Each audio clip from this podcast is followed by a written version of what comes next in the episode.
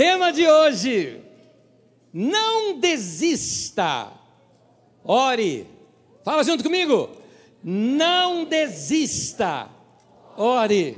Eu não gosto muito daquele negócio, vira para o teu irmão e fala, mas pelo menos dá um toque para teu irmão e vamos falar junto agora. Não desista, ore. Amém, amém. Isso é palavra de Deus para nós aqui.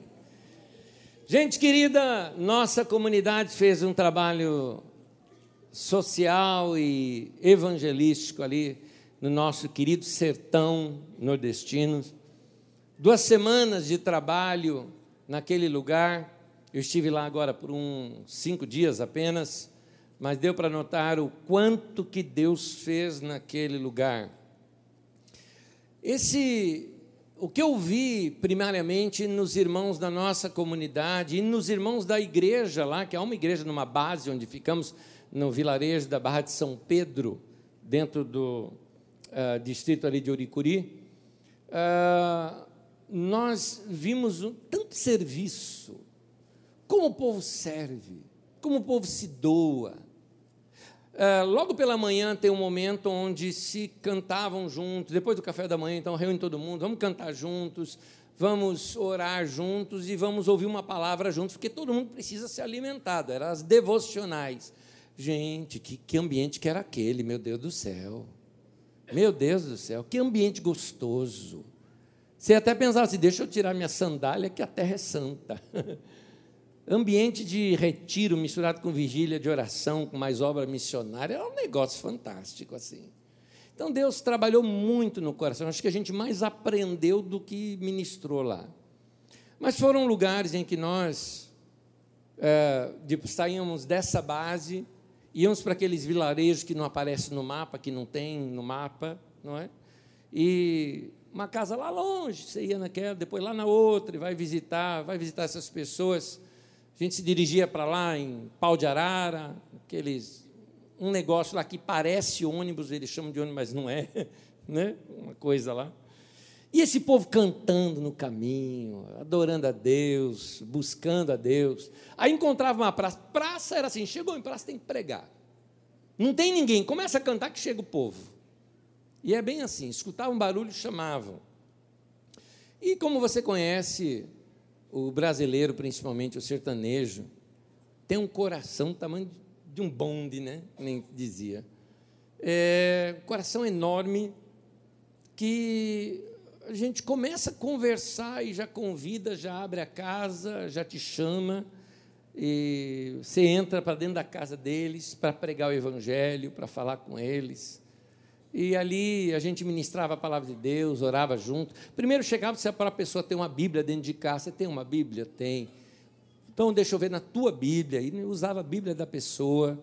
É, quando não tem, nós mesmos doávamos Bíblias ali para aquelas pessoas depois de oração, depois de ministrar, aí só depois a gente chegava com alguns presentinhos. Então, doação de Bíblias, alimento, roupa, chinelo, brinquedo, alguns docinhos para as crianças. Em alguns lugares, o bem mais precioso, água. Água. Isso era recebido de uma maneira incrível. Alguns choravam. Eu vi gente chorando porque ganhou chinelo. Meu Deus do céu. E um interessante, povo que tem fé. Povo que tem fé. Povo que sabe que com fé eu vou e não vai falhar, né? Gente que que crê em Deus, que ama Deus.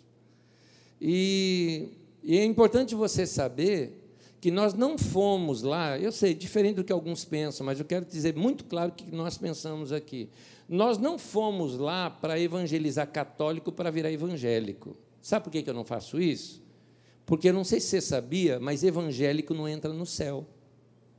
Você sabia disso? Católico também não entra no céu. Só entra no céu quem é lavado e remido no sangue de Jesus. Não é por você ser parte de uma igreja evangélica que você está salvo. Você está salvo porque Jesus te salvou, porque você abriu o coração para Ele e Jesus entrou na tua vida. É isso que faz diferença. É isso que a gente entende. Então,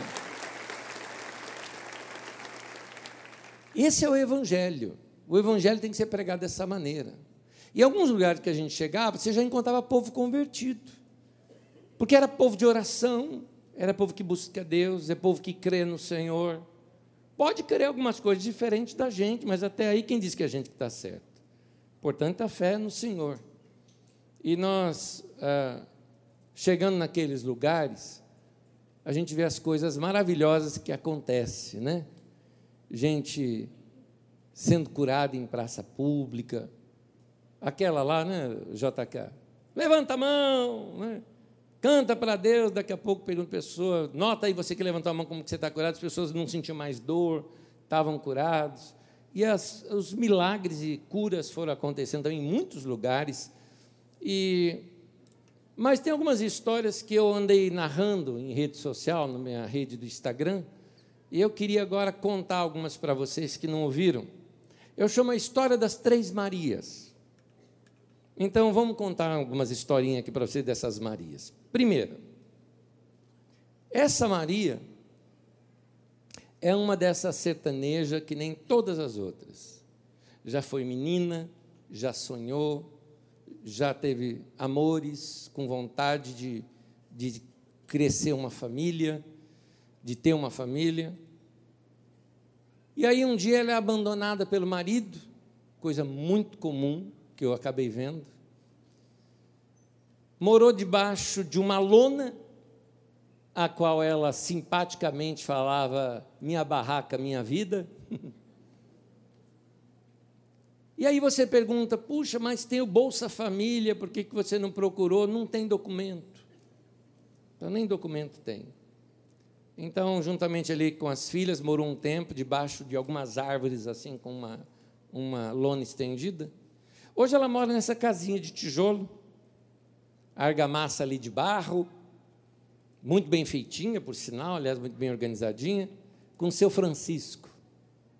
Seu Francisco é um desses que, cuja família vem dos quilombolas. Para quem não sabe o que é quilombola, quando nós tivemos a escravidão no Brasil, aquele momento horrível da nossa história, onde, é, quando alguns escravos fugiam, eles fugiam para o fundo do sertão, já que essas fazendas ficavam mais beira-mar. Então, para o fundo do sertão, você tem, por exemplo, um grande quilombola ali mesmo daquela região, na Serra da Barriga, você tem um dos mais famosos quilombolas que já teve, que é o dos Palmares, Quilombo dos Palmares, que ficou conhecido na história devido a ter mais de 15 mil pessoas, por exemplo, morando lá.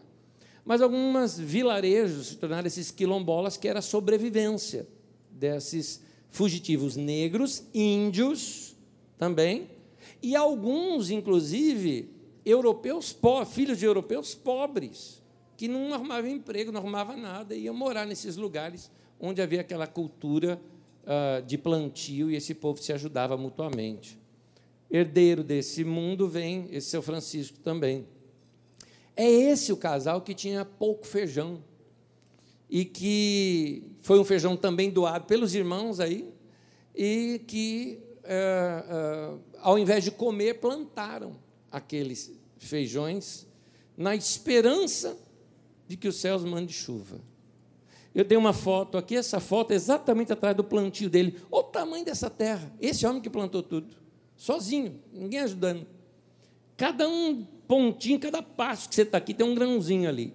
Ele tentou plantar algumas verduras, mas não deram certo, já morreram. E olha como o solo é seco, tem nada ali. E se não der, porque eles estão esperando dar, eles plantam na esperança, gente.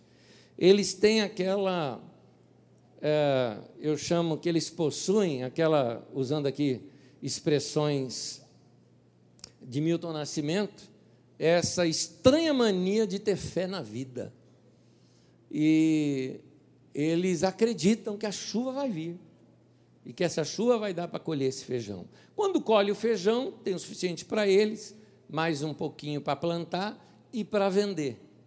E quando não consegue vender, aí eles têm que vender os bichinhos que eles têm, que cuidam com tanto carinho que eu conheci, fotografei, tirei foto ali com os, com os bodinhos, tudo tem nome, mas tem que vender para eles poderem sobreviver. A vida é assim. Nós fizemos um pequeno carinho, levamos mantimentos, chinelos novos, roupa para todos, até uns mimozinhos para as meninas. Uma delas ganhou uma Bíblia, chorava de alegria. E também um caminhão-pipa com água saudável, que ia ali durar pelo menos uns seis meses, supre aqueles lugares. Pelo menos de sede, a garganta não vai secar. Então, essa é uma das Marias. Vou contar a história de uma segunda Maria aqui para vocês. Essa outra Maria mora com as filhas, só tinha essa no dia que nós fomos, mas tem mais filhas, são quatro. Nessa casa simples.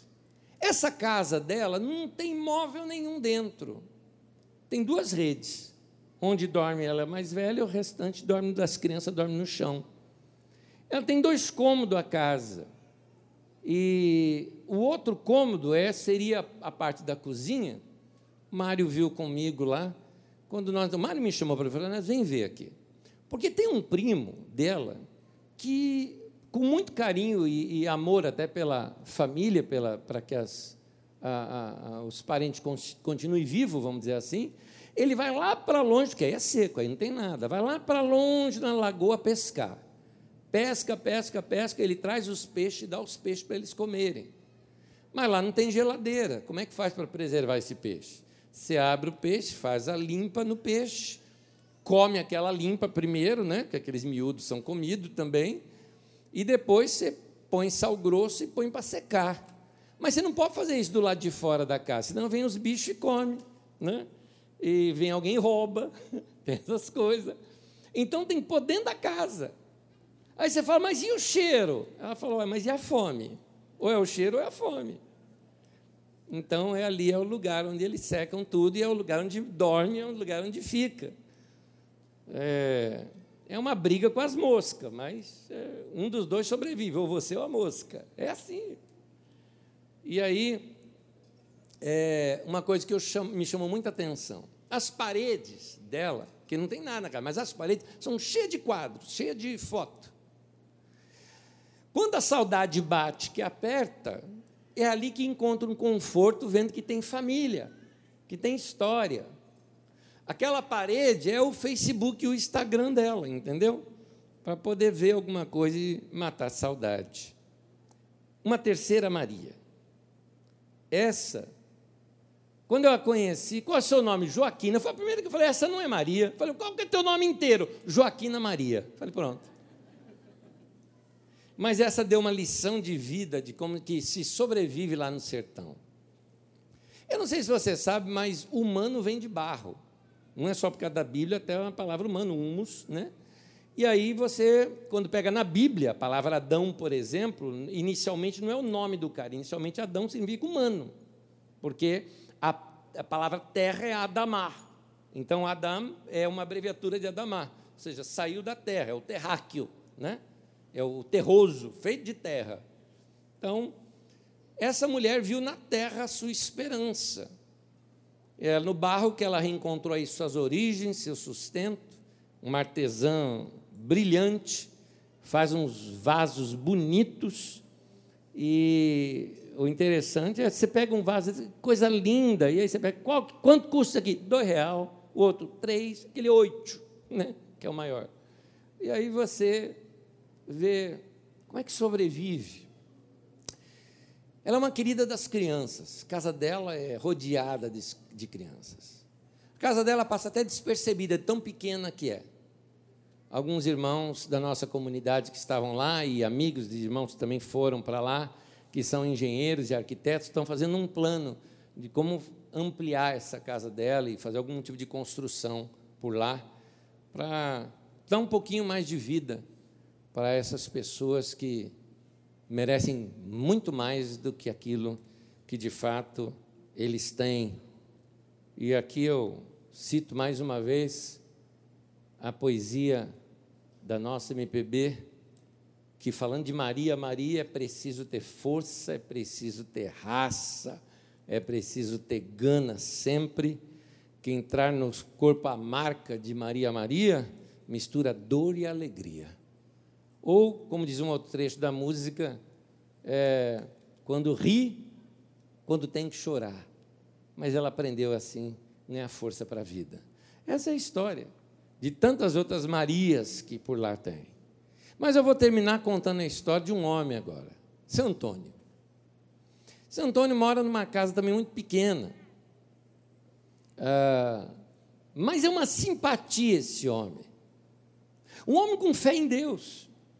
E ao conversar com ele, nós vimos a fé que ele tinha no Senhor e a, e a maneira desse homem é, é, é, confiar em Deus em tudo.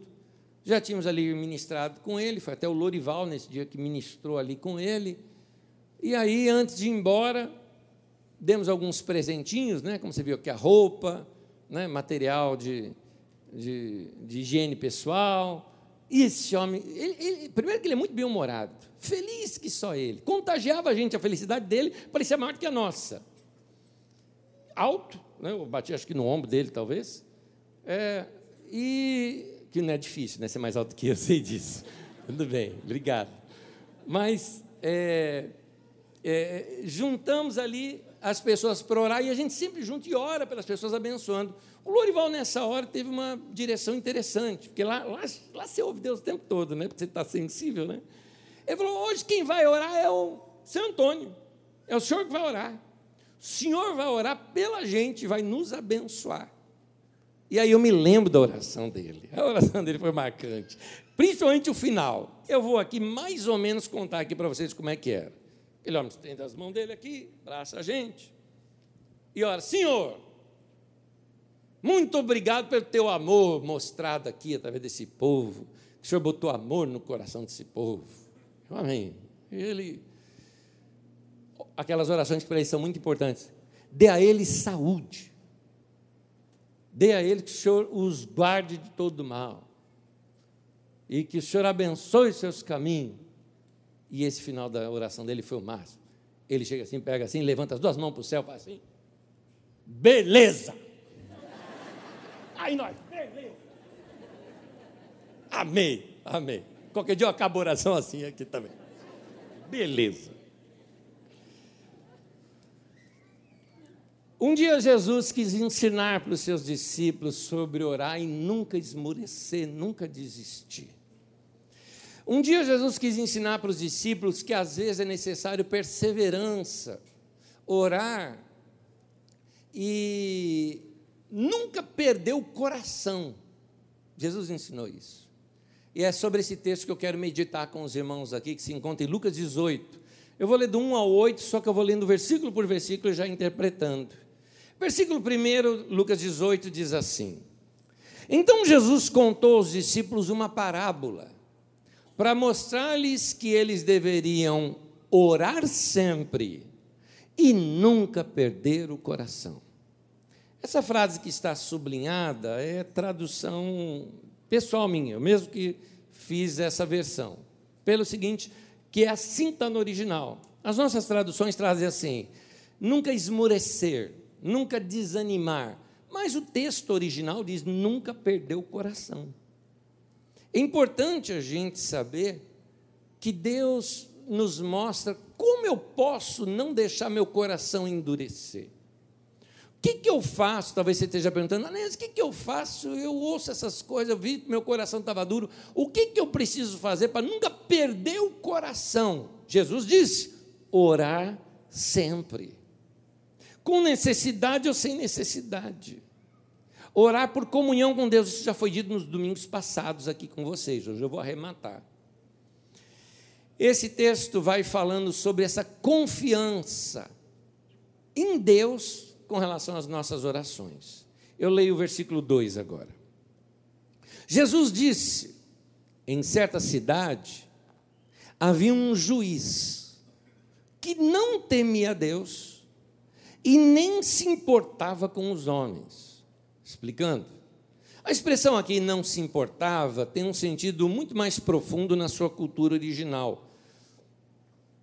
Melhor seria, ele não sente vergonha de nada.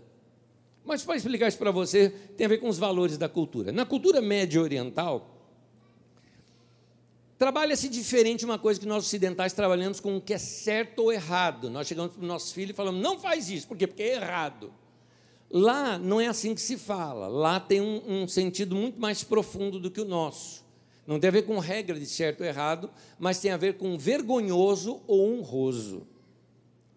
Dizer para um médio oriental que aquilo é uma vergonha, é muito forte, é muito pesado isso para eles, porque eles, eles preservam o nome e a honra. A maior ofensa que você pode falar para um homem no Oriente Médio é dizer em público: é uma vergonha, esse homem é uma vergonha. É a maior ofensa que você pode fazer para uma pessoa. E o texto está dizendo que tinha um juiz na cidade. E esse juiz não era afetado pela vergonha. Falar para ele que era uma vergonha não quer dizer nada para ele. Falar para ele, pelo amor de Deus, ele não tem amor de Deus no coração, nem se importa com isso. Então, numa sociedade como essa, falar que era vergonhoso era muito pesado. E você vai ver os profetas bíblicos se dirigindo às autoridades da nação, autoridade religiosa e autoridade política, que hoje no Brasil é quase a mesma coisa, né? hoje é quase a mesma coisa no Brasil. Olha como os profetas se dirigiam a essas pessoas. Veja aqui, Jeremias 8, versículo 10 ao 12, diz assim: Desde o menor até o maior, todos são gananciosos, tanto os sacerdotes como os profetas, todos praticam a falsidade. Ficaram eles envergonhados, sentir vergonha da sua conduta detestável? Não, eles não sentem vergonha, nem mesmo sabem corar.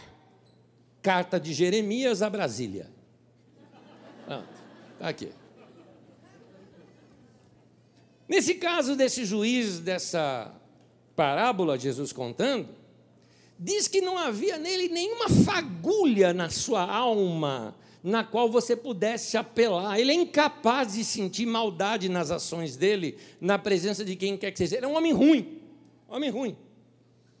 Nesse caso da parábola, ele, você vai ler adiante comigo, ele está ferindo uma viúva desamparada, não dando a mínima para isso, e não sente vergonha de não fazer nada.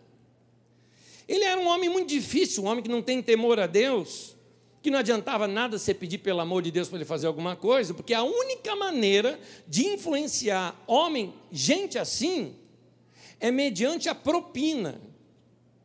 E ele teria que receber alguma vantagem, caso contrário, ele não atenderia ninguém. E é um homem desses que uma viúva tem que se dirigir. Versículo 3 fala: Havia naquela cidade uma viúva que se dirigia continuamente a ele, suplicando-lhe: Faz-me justiça contra meu adversário. Viúva na Bíblia é símbolo de gente inocente, de gente oprimida e principalmente de gente impotente, desprovida de recursos. Nós estamos numa sociedade onde a mulher não vale nada, vale menos que um boi. E não tem autoridade para nada. Onde a mulher não tem independência, tudo que ela tem vem do marido.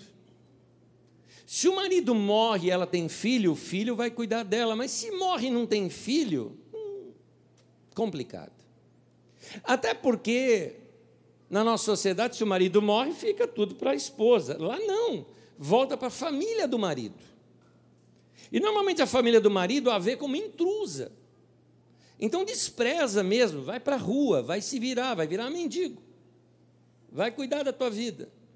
Nessa sociedade, a Bíblia é contrária a isso. Tanto que a Bíblia chega a criar, por exemplo, por ordem de Deus, um fundo social para ajudar órfãos, viúvas e refugiados, chamados na Bíblia como estrangeiros.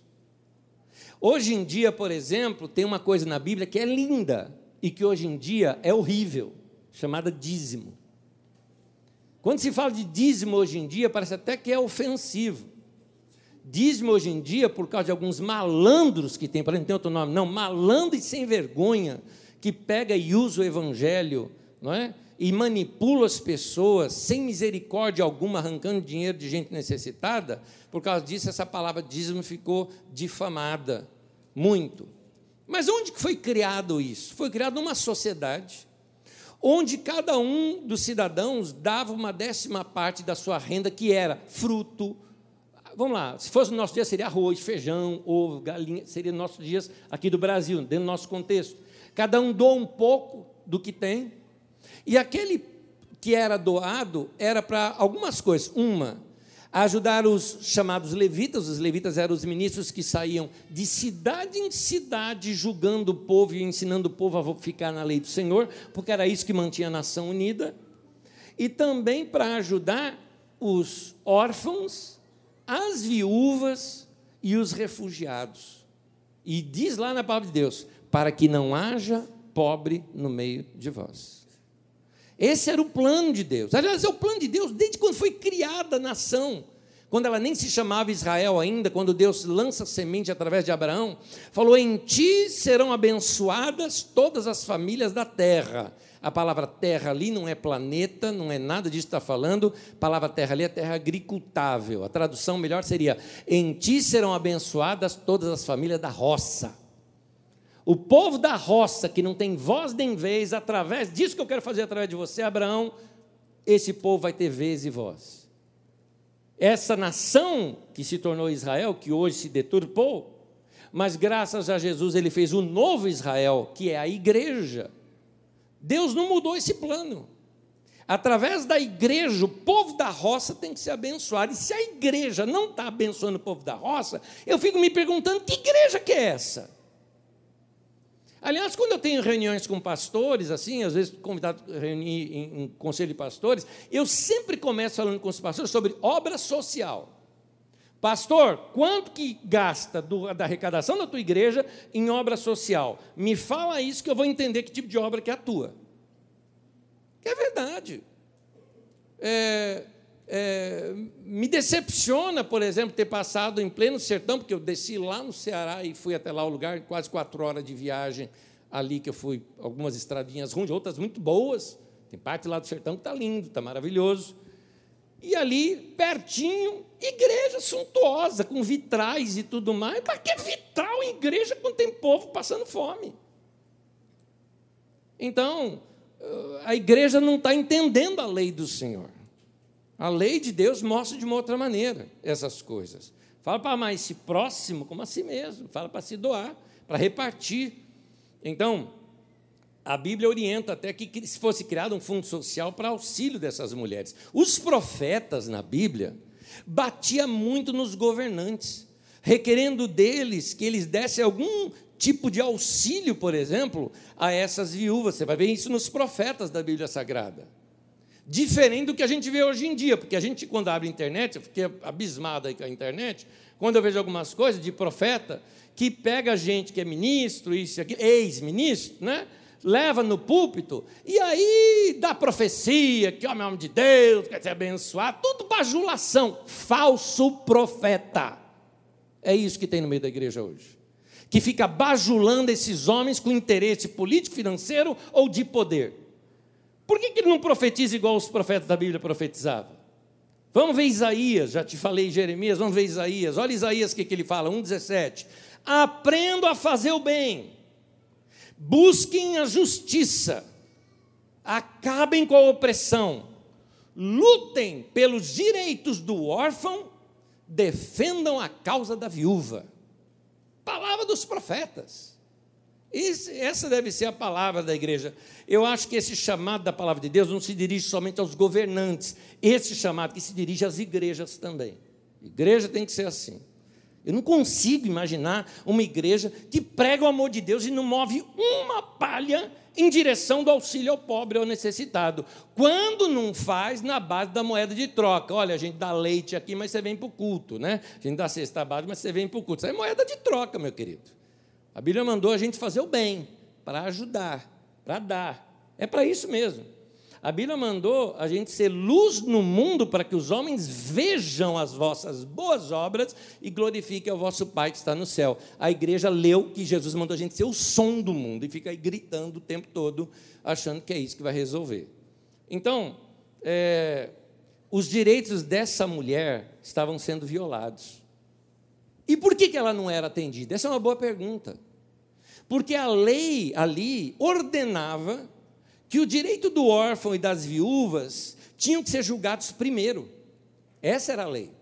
Esse juiz, por causa da lei de Deus, ele deveria passar na frente o que fosse pedido de órfão e de viúva, porque eles têm prioridade.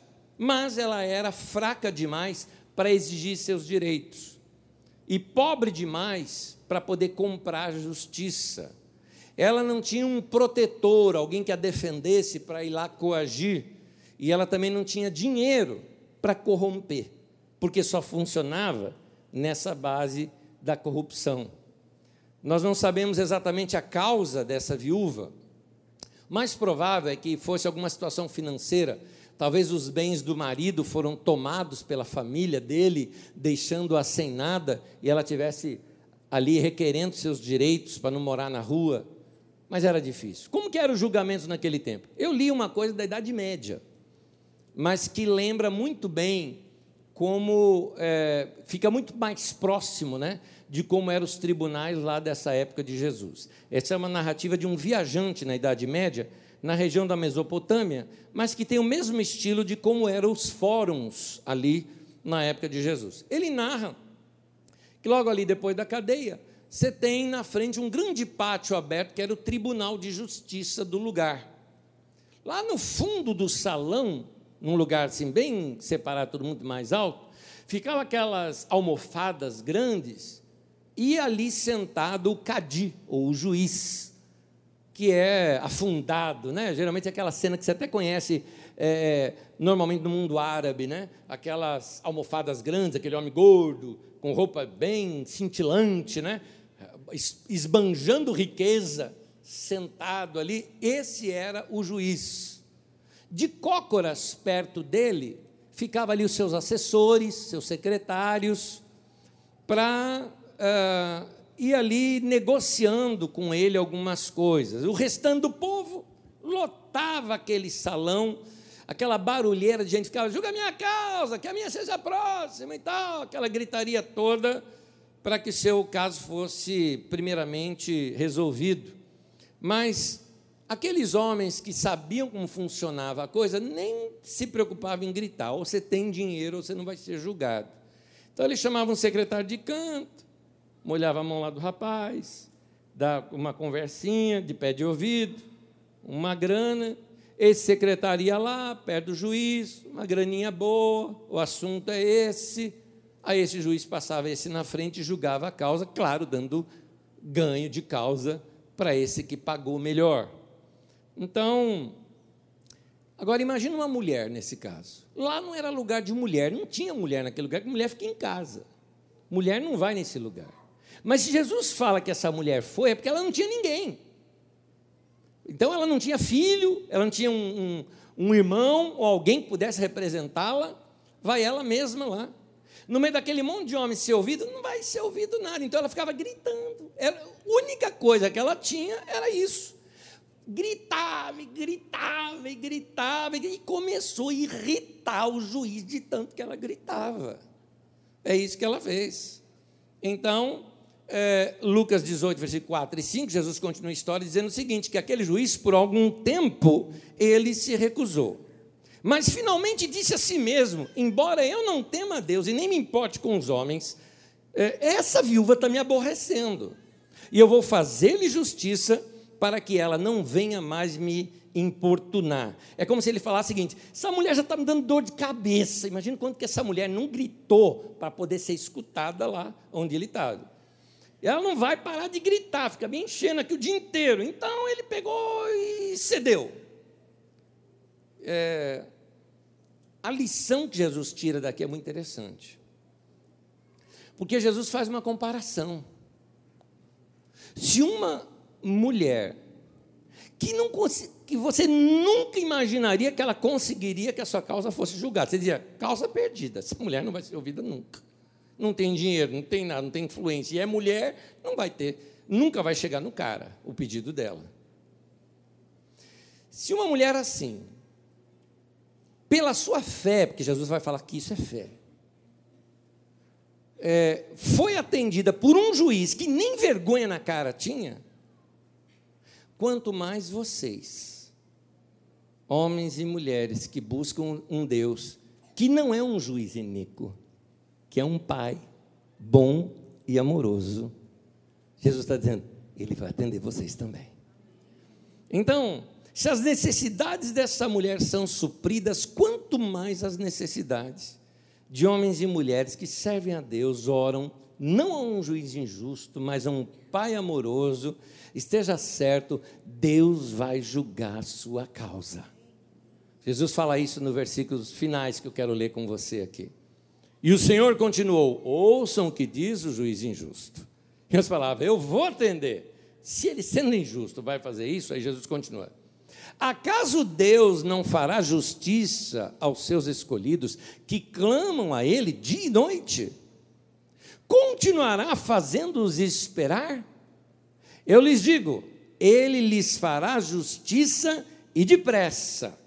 Contudo, quando o filho do homem vier, encontrará fé na terra, ou essa fé na terra, como está da ideia de ser construída no texto original. Explicando essa fé na terra, Jesus aqui não está falando da sua segunda vinda, como alguns pensam.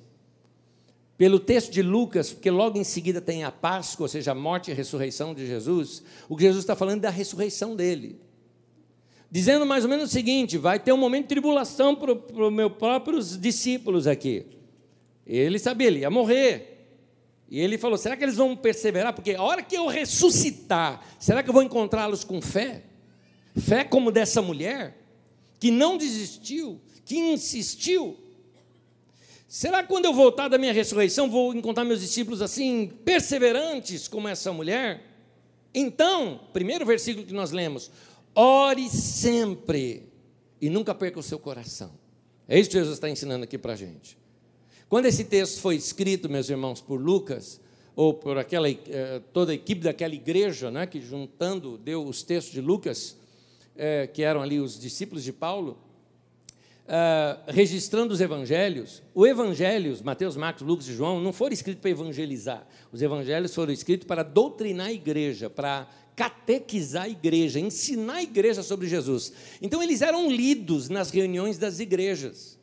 Imagina esse povo da igreja que estava passando por uma época de perseguição, de que por ser cristão seus bens eram tirados, gente que teve ali seus familiares presos por causa do amor ao evangelho, eles pedindo libertação para essas pessoas, sendo julgados injustamente ao ouvirem essas palavras de Jesus a fé que não foi dada ao coração dessas pessoas, para elas perseverarem, continuarem. Assim foi para eles, assim também é para você, meu irmão, que está sofrendo, que tem orado algumas coisas que não tem visto ainda a resposta. Deus está dizendo: não desanime, não esmoreça, não perca o seu coração, não desista. Olha, essa mulher viúva insistiu, e olha que ela insistiu com um caso muito mais difícil do que o teu, porque era um juiz iníquo, mas você está insistindo com o Pai Celestial que te ama que Ele sabe o que é melhor para você, Ele vai atender você, e sem demora, Jesus diz, Ele vai atender.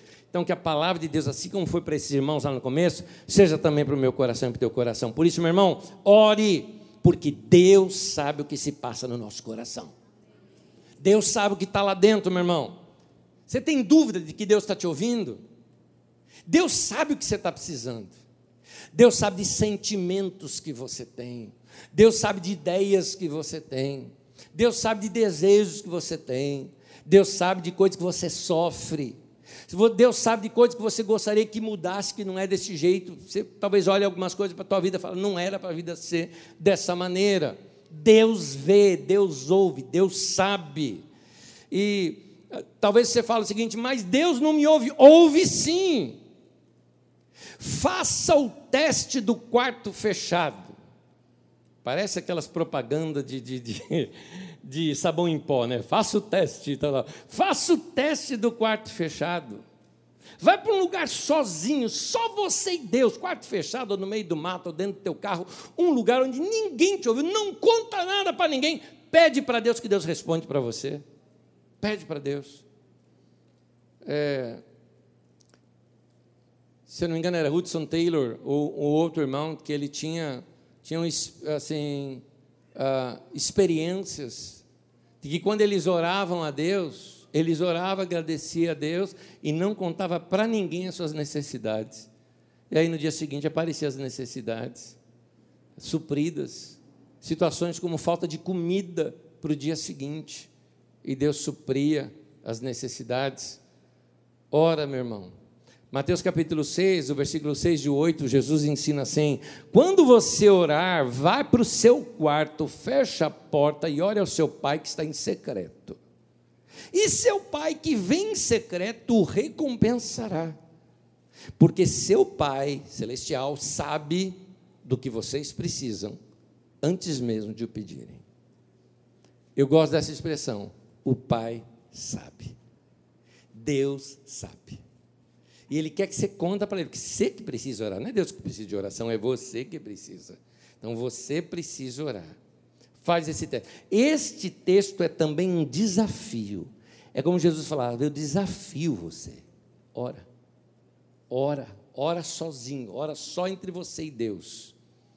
Pede algo para Deus que só você e Ele sabe. Coisa linda, eu via de pessoas que quando a gente dava alguma coisa, falou: Você não acredita, está pedindo isso para Deus. Era o que eu estava precisando. Então, quando ele responder sua oração, você vai saber o seguinte: Ele estava lá quando eu orei. Ele me ouviu. Eu citei o próximo texto, eu citei várias vezes, mas nunca dei a referência. Eu citei nas duas últimas mensagens. Salmo 139, versículo 4 diz assim: Antes mesmo que a palavra chega à minha língua, tu já a conhece inteiramente, Senhor. É isso. Deus sabe. Se Deus sabe, por que eu tenho que falar? Porque você precisa falar. Suas palavras precisam mexer com você. É você que precisa de oração. Deus sabe o que eu estou passando, Deus sabe o que você está passando. E tem mais: nosso Deus é um Deus participativo, ele interfere na minha história, interfere na sua história. Ele não interfere como intruso, por isso você tem que pedir. Ele age quando eu clamo por socorro, porque ele é elegante, ele só vai agir quando você deixar. Então, dizer que Deus não pode interferir na história, não, eu não acredito que Deus interfere na história. Ele criou o mundo, deixou o mundo e a gente que se vira. Então, ele não é Deus. Você está colocando um homem limitado lá no, no, no, como rei do universo. E não é assim. Deus é maior, meu irmão, do que os nossos pensamentos. Deus é maior. Que tamanho é teu Deus? Você fala, meu Deus é grande. Pois é, ele é maior do que isso. Deus é maior do que o que eu penso a respeito dele. Deus é maior. Deus é maior do que a minha fé. Deus é maior do que eu consigo imaginar. Que tamanho teu Deus? Você fala do tamanho do universo. Não, ele criou o universo, meu querido. É, Deus é maior. Deus é maior do que tudo isso. Deus não está preso à minha teologia ou à minha filosofia ou sequer à sua. Ele é maior. Ele é maior do que a gente consegue sequer imaginar.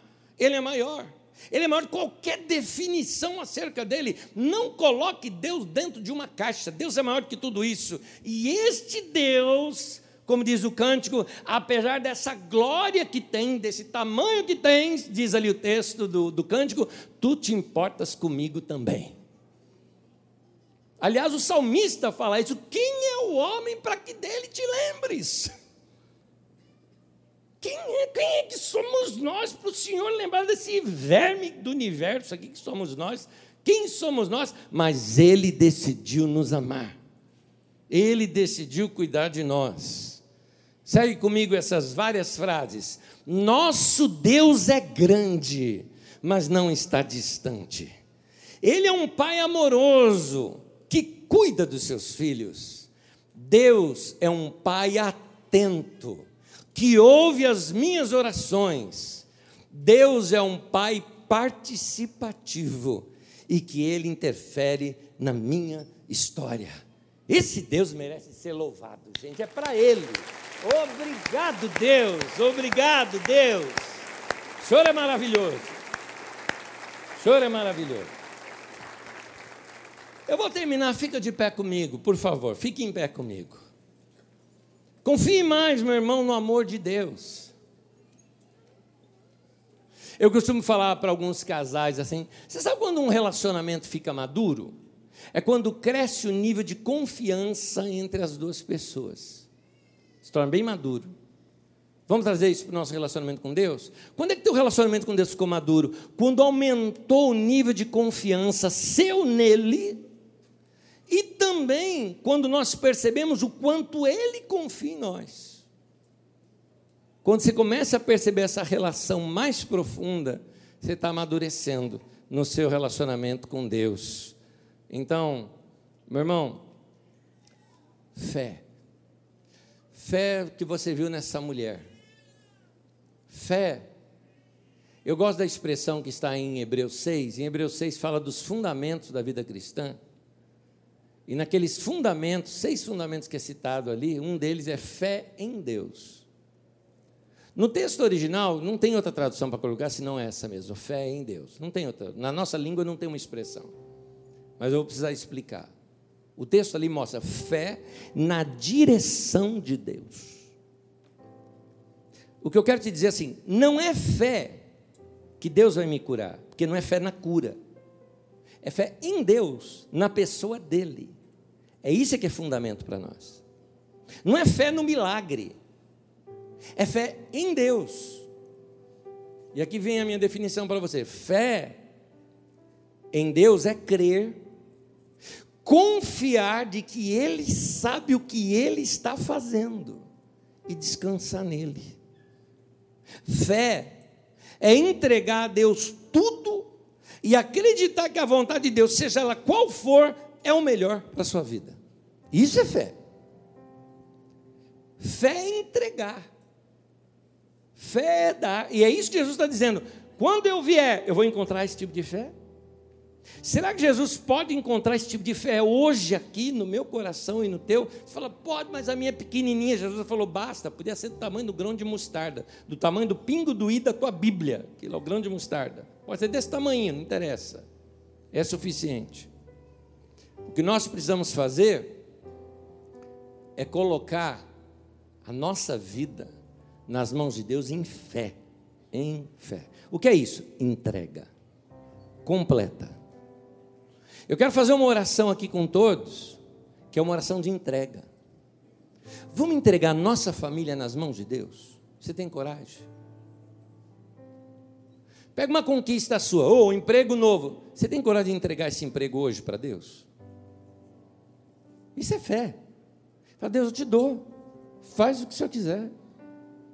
Você tem coragem de entregar seus. Quando eu falo entregar seus bens para Deus, estou falando que no coração, você dá para Ele tudo, confiado que Ele vai fazer tudo.